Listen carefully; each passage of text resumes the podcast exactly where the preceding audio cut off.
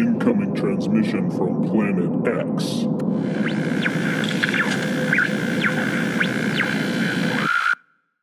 Hello, my little aliens. Welcome to another episode of Planet X Podcast. I am your humble, now fully vaccinated host, Kyle. Today we're going to be talking about uh, DC Black Label and going to give my thoughts on the Hulu Marvel Mouthful MODOK series. So, first, let's catch up with the host. What have I been up to in the nerdy realm? Still playing a lot of MTG Arena, getting more and more into that. Built a white and blue deck that kind of actually works. Discovering more and more, and DM me if you agree on this at Planet X Podcast on Instagram, Planet X on Facebook, and also Planet underscore X underscore pod on Twitter. So we're active on all the platforms now. I would love, or maybe, I, I, guess maybe you have to be friends with someone, but full chat features with whoever you're playing, or barring that, a good fuck you button. Because there's certain. There's certain people you play, there's moves that are made, and you can tell, like, you either want to tell that person, fuck you, or they want to tell you, fuck you. And it's both delightful to give and receive. Fuck you is such a great phrase. Case in point, I I've been running this blue white mill deck that it's creatureless. It it works pretty well. It's very all in on control. And two games I was playing just before I start recording this podcast. One, I have the guy beaten. He knows he's beaten, but throws a little uh, a burn spell at me, hits me for 10 before he scoops. I felt like that was a good fuck you. You know, I was on the receiving end of a good fuck you. The next game, I'm again milling this guy's ass, and then I get hit with, uh, I believe, a crackling overload and a Kazul's Fury. He throws a 31 31 at me. I didn't have an unsummon, I couldn't do anything. So I was winning the entire game until the moment I lost it. That's the beautiful and frustrating thing of Magic. I wanted a good fuck you button for for that guy. I mean, good game. Absolutely good game, but also fuck you. Like how how many times does that deck actually fucking win? It that deck was made to be milled. He let me turn after turn put his instant and sorcery spells in his graveyard just so he could throw that experimental overload at me. So good on him. I was a little pissed off. I had I'd gone through a lot of cards in my deck. I didn't have an unsummon, and I couldn't tap the thing uh, quick enough with my Icebind pillars, so I lost. Good game, but also fuck you.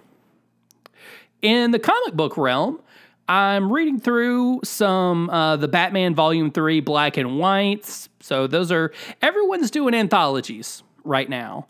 So there's the Superman red and blue. There's the Batman black and white. Uh, there's the Carnage like uh, white, red, and blood, something like that. I don't know the fucking colors, but um, they're all pretty good. I'll say that. All pretty good. Enjoy reading them. What I'm really enjoy reading is I'm starting on the Hickman run of Fantastic Four. And there's a couple of there's a couple of reasons why I'm choosing to read that right now. One, becoming more and more of a fan of Fantastic Four. Like as a comic, it works so well, which is frustrating as a comics fan to see how the movies didn't work, but sort of where they did and why that still wasn't great there's going to be a longer discussion on that very topic on next week's new shit has come to light that I do with Jason of uh, this does Disney and tonight we Marvel. We're gonna really pick apart where the MCU needs to go with Fantastic Four. Um, I am a huge fan. Graham at Kyle Collects Comics. I I love Jonathan Hickman. I read a lot of his books. I've read a lot of his X Men stuff. I am loving Decorum as much for Hickman's writing as uh, Mike Huddleston's art. His art, Mike Huddleston's art on the Decorum book is fucking transcendent. So if you're not reading that book and you are a comics fan, if you are not a comics fan, read Decorum. It will make you a comics fan. Decorum represents everything that is great about a comic book. Speaking of comic books, today we're talking about DC Black Label. DC Black Label, little history lesson, is the continuation of the Vertigo imprint. So, used to have DC Vertigo back in the day. Great titles over the years. Personally, a fan of Transmetropolitan from the now canceled and deservedly so Warren Ellis.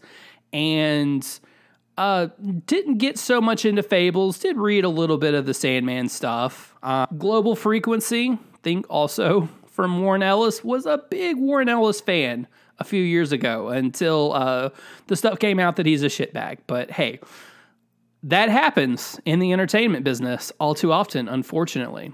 But now we have DC Black Label.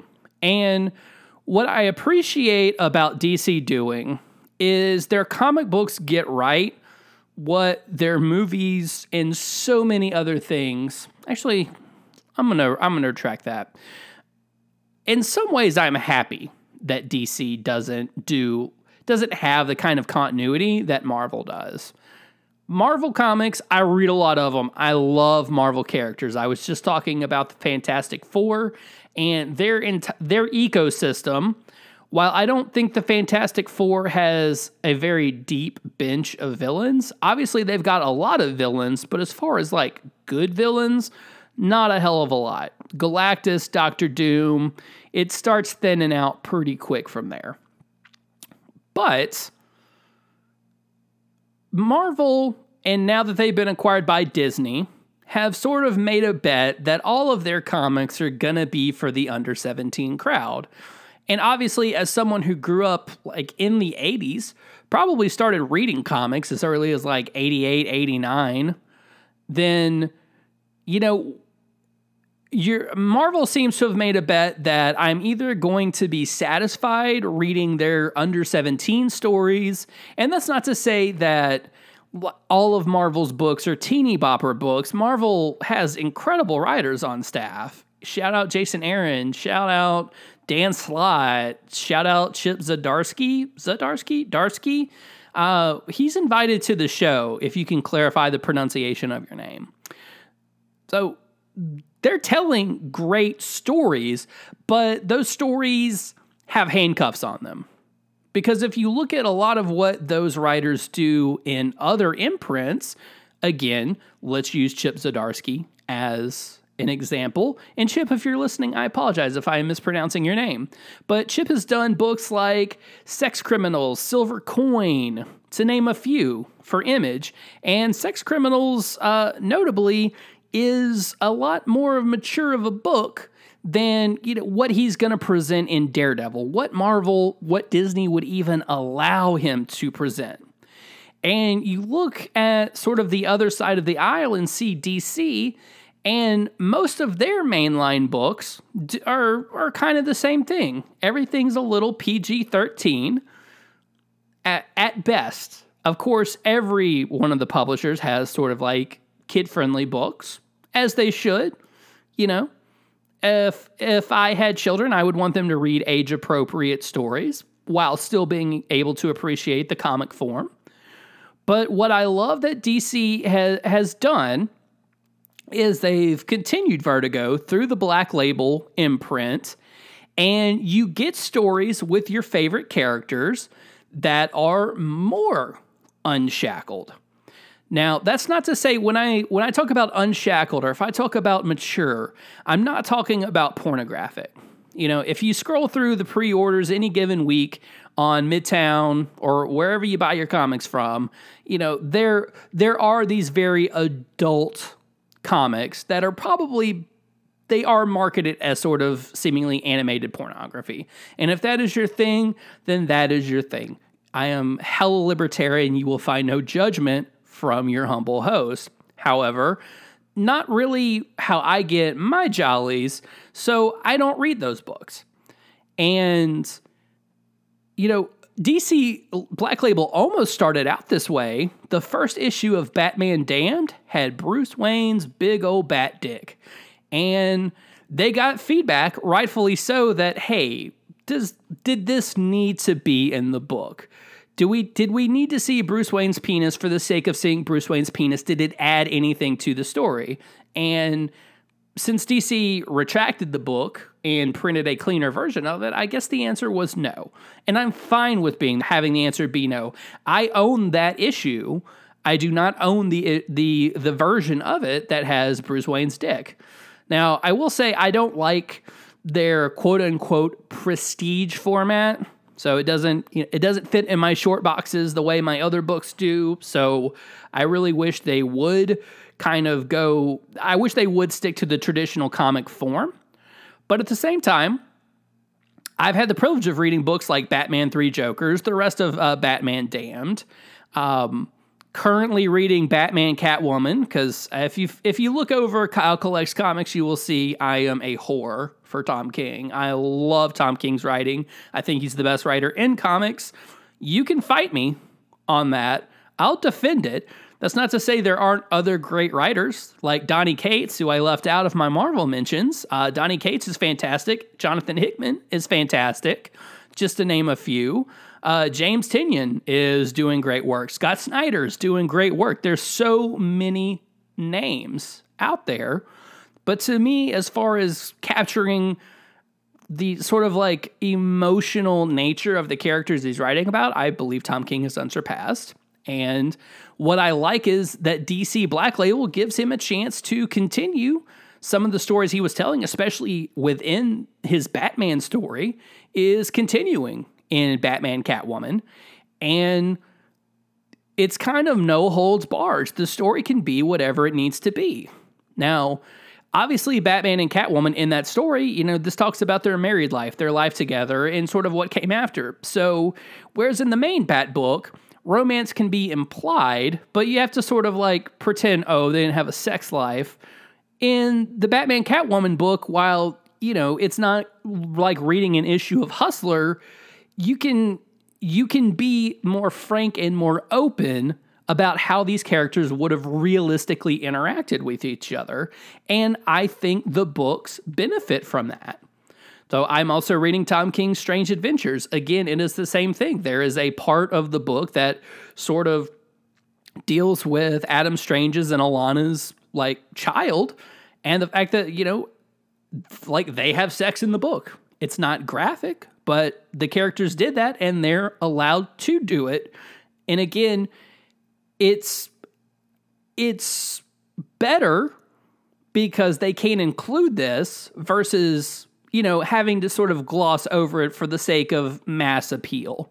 So DC Black Label, good on you. So many great series. I hope you guys check them out. I I've had uh, the mini deaths of Vic Sage for the question in my Amazon wish list forever.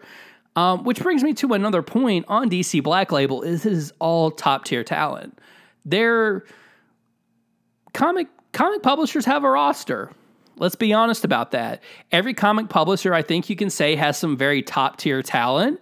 They have some sort of mid level talent. They probably have some guys that maybe do one book and then just kind of drop out. It doesn't sell well. Maybe they go back to publishing for a, a lower level, like indie publisher. So I try to stay positive. I try to be a good fan. There's only, I would say, one comic series in the last couple of years that I've read that I actively disliked, that I thought was actually garbage. There are some books that I read that I say, hey, this is good, but maybe I'm not, maybe it doesn't get, you know, it doesn't get my money the next time an issue comes out. I, I, you know, maybe I have no issue in collecting it, but I am a pretty big Ant Man fan, and your humble host is just going to say Zeb Wells' work on Ant Man, the last six issues he did were absolute trash. Just putting that out there. It was six issues of absolute trash that should have never been published. I would have preferred there not to be an Ant Man book versus the Ant Man book that we got. Not only was it shackled by Marvel's just sort of white bread approach to most comic books, it was just it was a shit story. It didn't move the character at all. It puts Ant Man in this little insect like oriented sandbox that that doesn't work. They tried the same thing with Spider Man many times, where you get like his animal based villains, and it's it's the C and D list tier villains within his realm. So stop, Marvel. Now, I'm saying Marvel hasn't done anything like DC Black Label currently. And there's no reason to think they will in the future. So I will give Marvel all the credit for making some of their Disney Plus shows like Falcon Winter Soldier, WandaVision, a little edgier than I actually thought that they would be. But I feel like Marvel, there's always going to be a line with the mouse.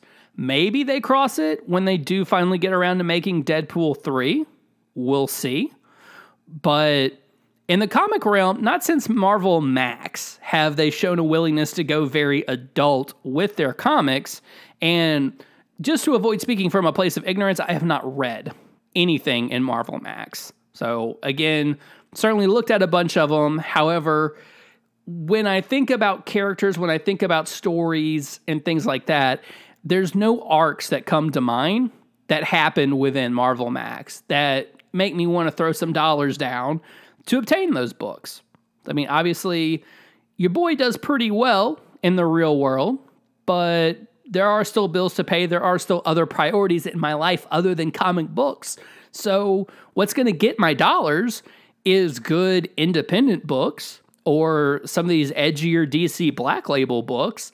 And, you know, I, I do read a few mainline series like Thor, Fantastic Four, in Marvel, who are written by some of Marvel's better talent, but not necessarily on the edgier end. They're just books that I enjoy. So, Marvel, I would absolutely love you if you if if you decided to compete with DC and try to outdo them on their own turf and launch an adult imprint.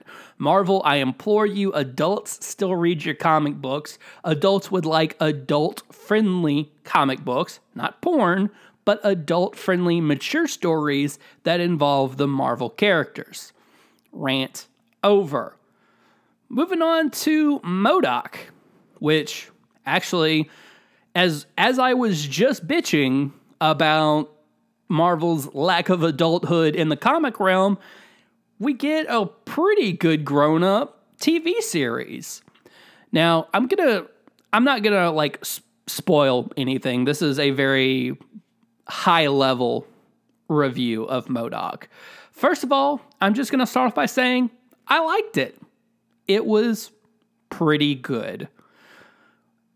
I don't I, I'm having a hard time thinking what keeps it from being great. I mean, I would say just spitballing.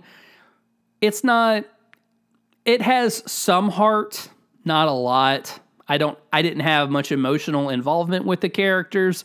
But then again, the show isn't really there for that. The show's there for laughs, and they're there in every episode. The one thing I would sort of temper with MODOK is to say it's Robot Chicken. And if you haven't watched an episode of Robot Chicken, I think it's been off the air a few years now. Like it's done in that same sort of kind of claymation style, a little bit more high techy um, this time around, but the the style of the show is still the same. There's kind of like these these quips and one liners from the characters, and for the most part, they work. I think the idea was to take the take the people who probably watched Robot Chicken in the early 2000s and to just give those people a Marvel show. Now, is it connected in any way to the MCU? Absolutely not. Iron Man is still alive. There's plenty of references to Fantastic Four, X Men, which to me actually is a boon to the show because like you sort of get all of Marvel in in there. MODOK interacts with kind of like every every piece that you'd really want him to, and while still sort of staying within its lane. So again, it's got a little heart. It's got plenty of laughs. Is it for everyone? No, but if you are a fan of Robot Chicken, you'll probably like it. So, what's coming up? What where can you find more Planet X content? Well, as I said at the top of the show, you can find me on Instagram at Planet X Pod, all one word, on Twitter at Planet underscore X underscore Pod, because someone else had previously had my dream and they took the Twitter handle I would have wanted for myself, but that's neither here nor there. And of course, we have a Facebook page, Planet X Pod. That Facebook page is where we live stream new shit has come to light. Currently streaming most Saturday nights. Probably going to move it to Thursday once Loki starts airing. So, but you can find myself and Jason from This Dad Does Disney and Tonight We Marvel talking about all things current in the MCU. Our typical format there is we talk about the current week's episode. It is very spoilery, and it is very, in the vein of DC Black Label, it is very grown up. It is a grown up adult conversation for adults who like Marvel. And actually, for anyone who likes Marvel, we have kids that listen who probably shouldn't, but we'll take our viewers and our listeners as we can get them. We also stream on the Stereo app, so you can follow me at Planet X Pod on the Stereo app and listen to our show weekly as we break down all things MCU. I thank you for joining me in this new episode of Planet X Podcast. My little aliens. We'll see you next time.